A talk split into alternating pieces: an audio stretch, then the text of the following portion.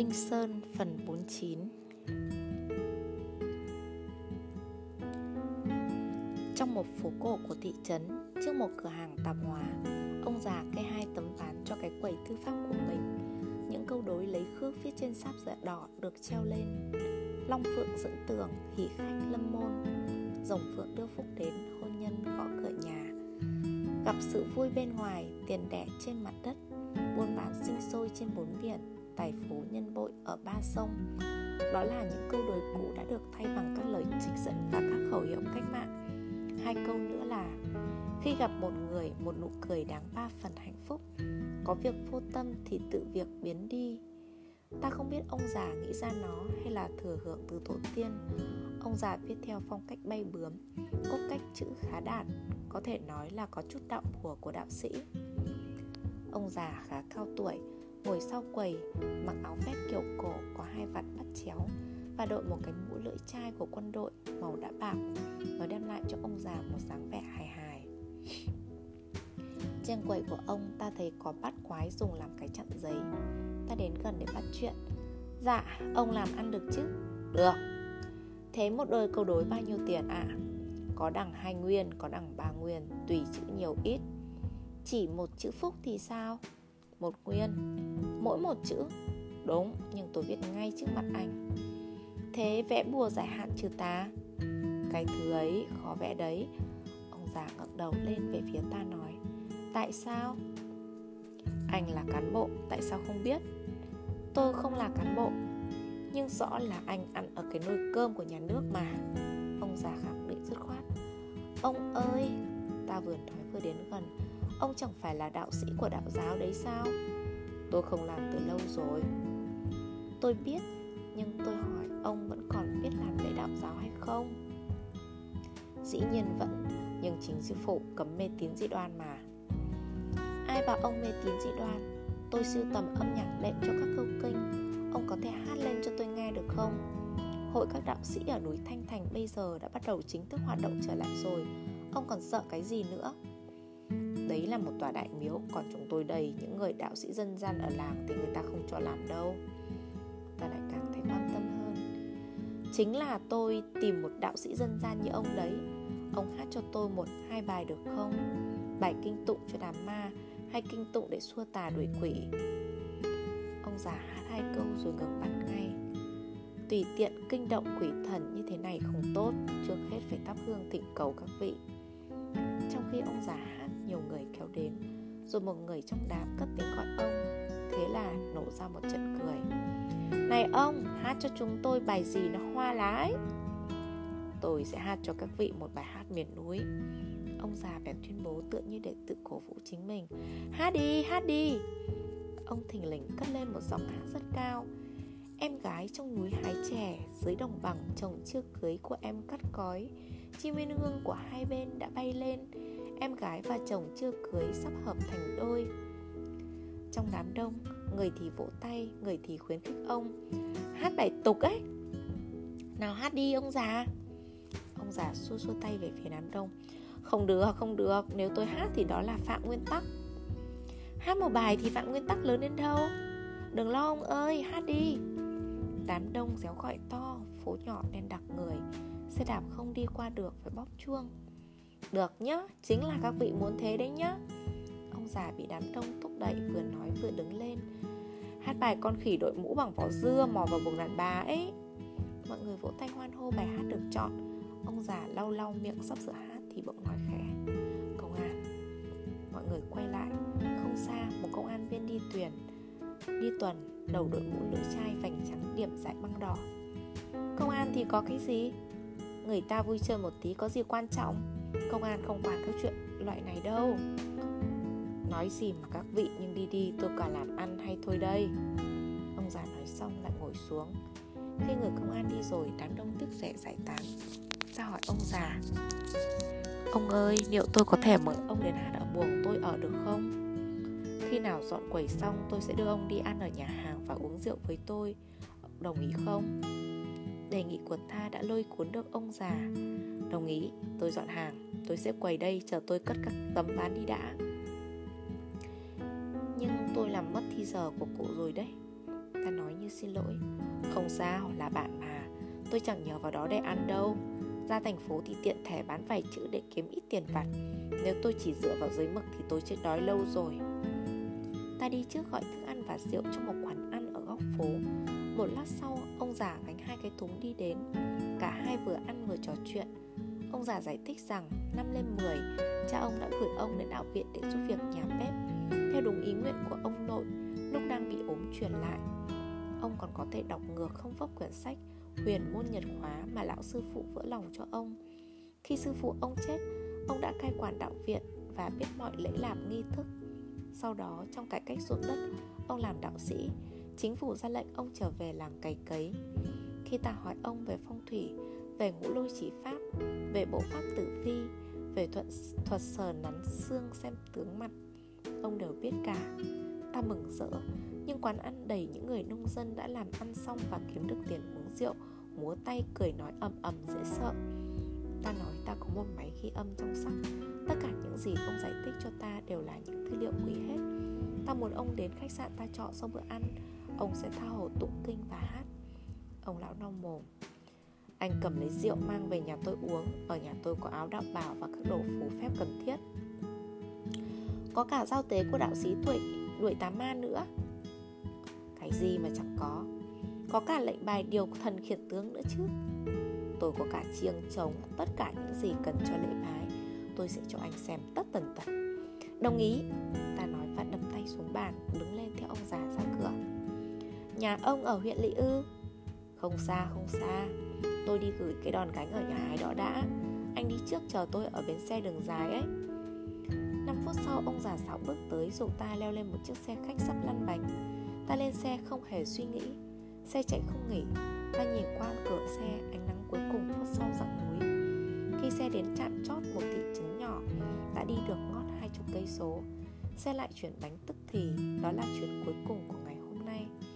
Thị trấn thực ra chỉ là một con phố duy nhất dài năm mươi mét là cùng. Ta không biết có một quán ăn nào ở đây không. Ông bảo ta chờ rồi vào một căn nhà. Ta nghĩ rằng nếu ta ở đây với con người nồng nhiệt này thì đó là một cuộc gặp gỡ tiền định. Ông ở trong nhà đi ra, hai tay bưng lưng chậu đậu phụ, bảo ta đi theo. Ra khỏi thị trấn, trên con đường đất, đêm bắt đầu xuống. Ông ở làng gần thị trấn? Không xa, không xa đâu. Ông già chỉ trả lời như vậy. Chẳng mấy chốc không còn thấy nhà cửa nào và đêm thì dày đặc. Khắp nơi trong trụt ruộng vang lên tiếng ếch nhái kêu oạp oạp. Ta hơi e ngại nhưng không dám hỏi. Đằng sau ta nổi lên tiếng nấc của một động cơ máy kéo cá nhân. Lập tức người đồng hành của ta múa tay ra hiệu rồi chạy đuổi theo. Ta cũng bắt kịp ông già và nhảy vào cỗ móc. Đi khoảng cả chục dặm nữa trên đường đất, cả hai cùng sóc tung lên như những hạt đậu trong chiếc móc trống không. Trong đêm tối lấp lóa như chột, ánh đèn pha vàng của một chiếc máy kéo cá nhân chiếu sáng con đường gồ ghề, một vùng hai chục bước, không một người đi bộ.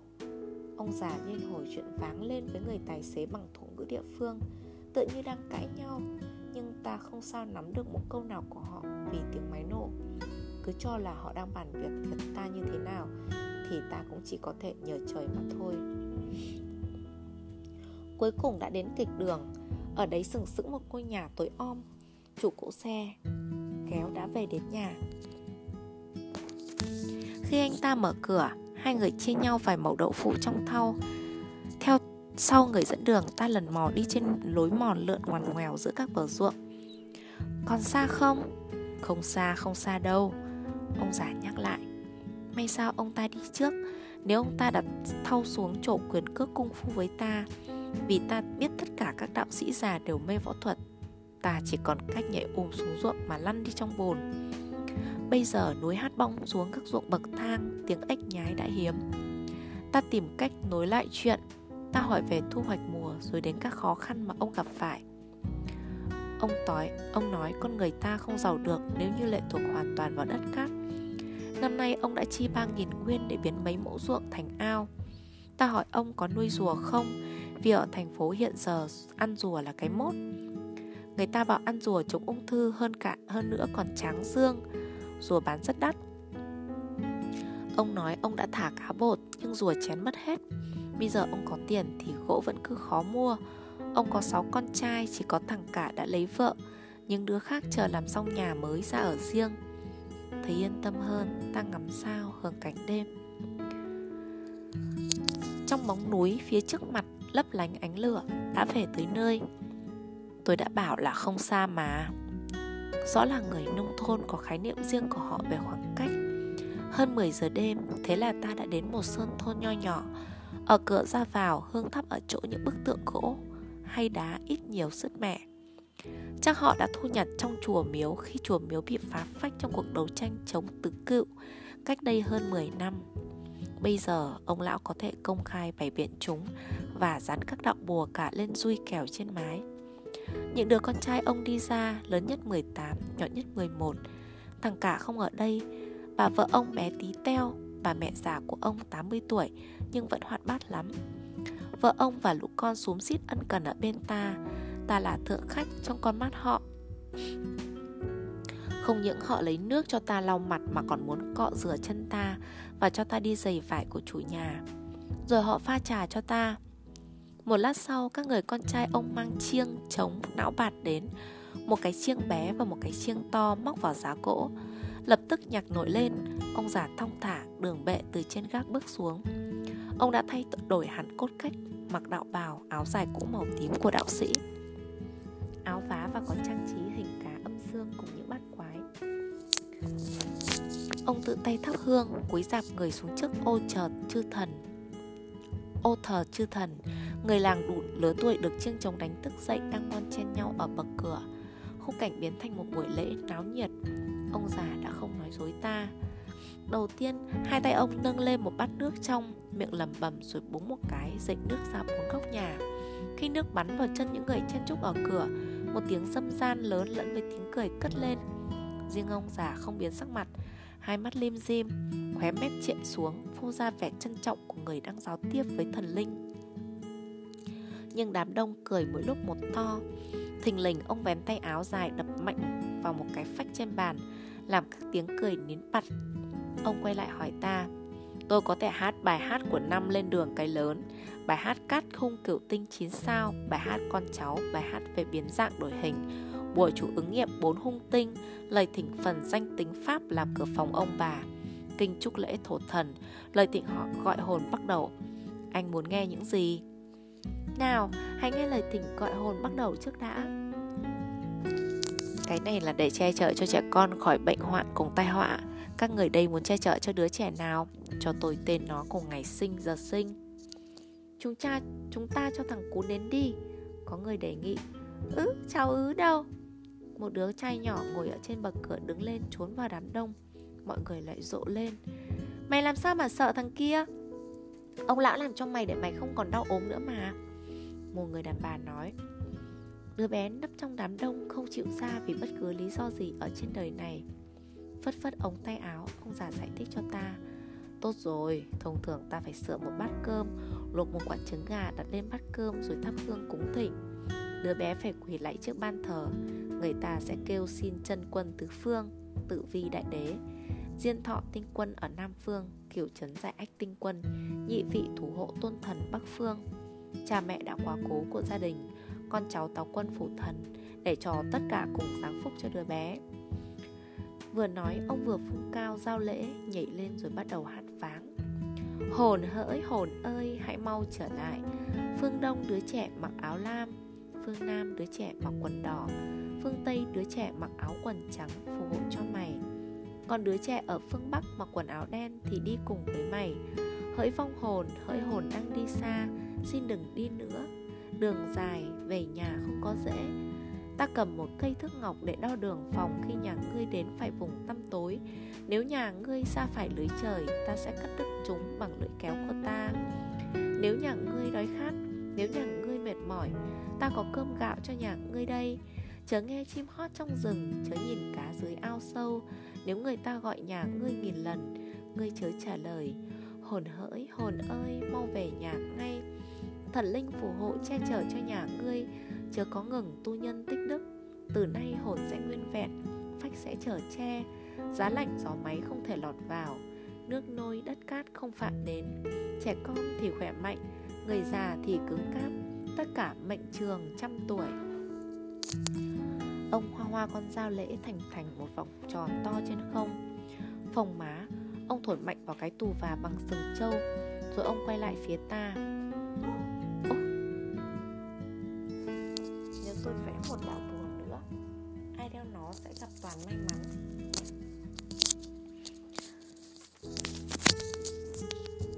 Ta không tài nào nhận được ra liệu ông lão có tin vào các phù phép của chính ông không. Nhưng xem ra dẫu gì ông cũng hoa chân múa tay thật lòng và mang một vẻ mặt rất hài lòng. Hành lễ tại ngay nhà mình được con cái khuyến khích, dân làng nể trọng, và hơn nữa trước một người lạ. Việc ấy chắc chắn là đưa ông đến cực điểm kích động. Sau đó ông đọc hết chú này đến chú kia. Ông gọi trời đất, nghĩa là các lời ông nói ra ngày một mơ hồ, động tác cử chỉ của ông ngày một điên loạn. Chung quanh ban thờ, ông trổ tài nghệ quyền thuật và kiếm thuật. Các con ông đệm theo sự biến hóa của ông bằng cách hòa nhịp chân và điệu hát của ông với những chiêng trống mà họ biểu diễn mỗi lúc một hăng. Nhất là người con út đánh trống, anh ta ngang nhiên xắn tay áo, nước da đen của anh ta ánh lên, vai nổi ụ. Ngoài cửa, người xem mỗi lúc một tụ tập đông hơn. Những người ở hàng đầu bị xô đẩy đến nỗi họ vượt qua cả ngưỡng cửa gian buồng, rồi những người ở trong lèn chặt vào góc. Một số người ngồi phệt ngay xuống đất. Sau mỗi bài hát, tất cả lại theo ta vỗ tay hoan hô. Ông già càng ngày càng phật phơ hơn. Ông phô diễn tất cả các chiêu võ ông biết, không chút sợ sệt. Ông lần lượt gọi tên các quỷ thần ông sở hữu trong người, ở một trạng thái nửa say nửa cuồng. Ông chỉ ngừng lại thở khi ta đọc băng cassette của máy ghi âm. Trong gian buồn và gian ở bên ngoài, đám đông bị kích động đến cực điểm. Người ta cười, người ta gọi nhau, người ta tán chuyện. Những cuộc hội họp lớn của nông dân chắc cũng không náo nhiệt như thế này. Vừa lau người bằng khăn tay, ông già vừa nói với đám con gái ở trước mặt: "Hát đi, cả chúng mày nữa, hát cho giáo sư nghe." Đám con gái cười khúc khích, nhao nhao lên rồi đẩy huých lẫn nhau trước khi cô thiếu nữ tên là Mau Muội ra khỏi đám. Duyên dáng, cô gái mới chỉ mười bốn mười lăm nhưng không có vẻ nhút nhát chút nào. Cô hỏi, hai con mắt to tròn chớm chớp: "Hát bài gì?" "Một bài miền núi ấy. Tôi hát bài đám cưới của các chị, hoa thơm bốn mùa hơn." Bên cửa, một bà trung niên bảo ta: "Tôi hơn cả là nó hát các chị khác lấy chồng, bài ấy hay." Cô gái nhìn ta, cúi người rồi quay mắt đi. Tiếng trong veo như pha lê của cô xuyên qua tiếng ồn ào của đám đông mà vút thẳng lên không. Cô gái lập tức đưa ta vào núi. Gió, những con suối trong vắt và sẩm tối, những cực nhọc chảy trôi theo dòng nước vừa xa vời vừa rõ rệt. Ta tưởng tượng ra những bó đuốc của khách đi đường trong bóng tối của núi. Trước mắt ta bồng bềnh hình ảnh một ông già, bó đuốc thông cháy trong tay, đang đưa một cô gái cùng tuổi với Mau Muội đây, rất gầy, trong bộ quần áo màu. Họ đi ngang qua trước cửa ông hương sư của một cái làng nho nhỏ. Ta dừng lại để nghỉ ngơi trong gian phòng này. Ta không biết họ từ đâu đến, họ đi đến đâu. Trước mặt họ, một quả núi đổ sộ với những cánh rừng sâu thẳm. Họ liếc nhìn ta mà không dừng chân rồi lọt vào rừng. Một tàn lửa rớt xuống trước cửa còn sáng lâu mãi. Khi ta quay mắt đi để tìm lại dấu vết của ngọn đuốc, ta thấy một ngọn lửa tí xíu nhảy nhót trong bóng tối ở bên kia các tảng đá. Nó chập chờn trong đêm đen, các tàn lửa từ nó rơi ra, đang bí mật vạch ra con đường họ lần theo. Rồi tất cả đã bị xóa đi. Ngọn lửa nhỏ nhảy nhót, các tàn lửa như một bài hát, một bài ca buồn thảm, thuần khiết và lóa sáng, đang chập chờn trong bóng tối gian phòng, hay trong một bức đèn không to hơn một hạt đậu. Những năm đó ta cũng như họ, chân trần trong ruộng làm đất và làm cát, và trời vừa tối là chẳng có chỗ nào đi. Ngôi nhà của ông thầy tiểu học là nơi trú náu, trú náu duy nhất ta có thể tán gẫu, uống trà, ngồi ì và tiêu khiển giúp ta qua cánh cô quạnh. Buồn thảm đụng chạm đến tất cả mọi người, không ai nói một lời. Cô gái đã ngừng ham một lúc lâu thì một cô khác, nhiều tuổi hơn, đứng tựa cửa, thở dài thật não nề. Chắc là một cô gái sắp lấy chồng. Buồn thế. Rồi đám đông lại hành: "Hát một bài tấu đi." "Bác ơi, hát đêm năm canh mười tám cái phút ve ấy." Đám thanh niên gọi ông. Ông già lấy hơi, cởi áo dài, đứng lên khỏi chiếc ghế băng để đẩy cô gái vừa hát và đàn trẻ con ngồi trên bậc cửa. "Đi, nào trẻ con, đi về nhà ngủ đi, không hát nữa đâu, đi ngủ đi." Chẳng ai muốn đi. Người đàn bà trung niên đứng trước cửa lúc đó bèn lần lượt gọi tên từng đứa bé. Ông già dẫm chân tựa như bực mình rồi bắt đầu kêu lên: "Đi ra hết, ta đóng cửa, ta đóng cửa đây này, về ngủ đi."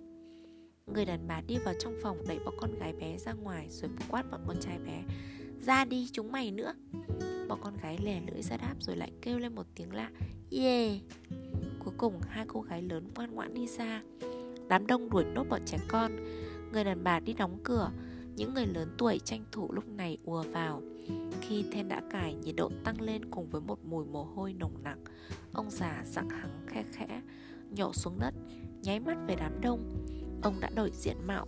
Với một vẻ nghịch ngợm, ông đi đứng theo kiểu một con mèo. Người đàn ông sửa soạn. Hắn sửa soạn cái gì? Hắn sửa soạn cái gậy của hắn. Người đàn bà sửa soạn. Sửa soạn cái gì? Ả sửa soạn cái cống của ả. Đám đông hoan hô ông. Ông già lau mép bằng tay. Cái gậy rơi vào trong, nó dẫy lên như một con cá giếc. Tiếng cười gian gian lên. Người thì cúi gập người lại mà cười, người thì nhảy tưng tưng. Hát cho chúng tôi bài Thằng Ngu Lấy Vợ nữa đi. Một tiếng nói cất lên. Chà chà. Đám thanh niên kêu lên. Ông già gạt cái bàn ra lấy chỗ ở trong phòng. Ông ngồi xổm xuống đất thì thình lình có người gõ cửa. Bất bình ông hỏi: "Ai đấy?" "Tôi đây." Bên ngoài tiếng một người đàn ông đáp. Cửa mở, một người đàn ông trẻ tuổi đi vào, áo vét phất vai, tóc rẽ ngôi. Mọi người lầm rầm: "Trưởng thôn, trưởng thôn, trưởng thôn." Ông già đứng lên. Người mới đến hơi mỉm cười, nhưng lập tức nụ cười tắt ngấm khi con mắt anh ta dừng lại ở chiếc máy ghi âm để giữa bàn. Anh ta đi về phía ta. "Đấy là khách của bố." Ông già quay lại giới thiệu ta với người trẻ tuổi. "Còn cả tôi đấy."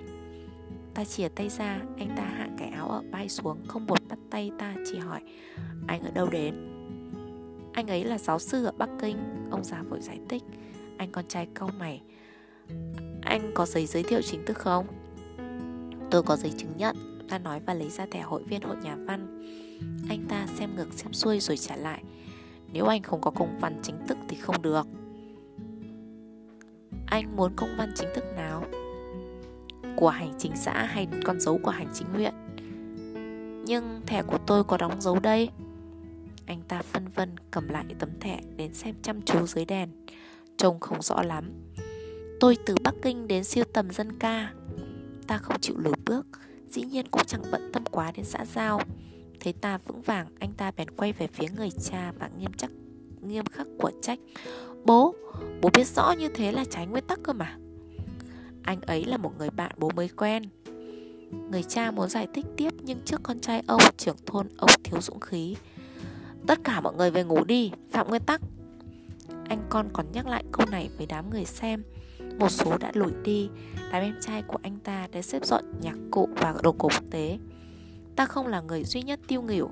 Ông già thật tỉnh chán nản, tựa như ông vừa nhận cả một thau nước lạnh vào đầu.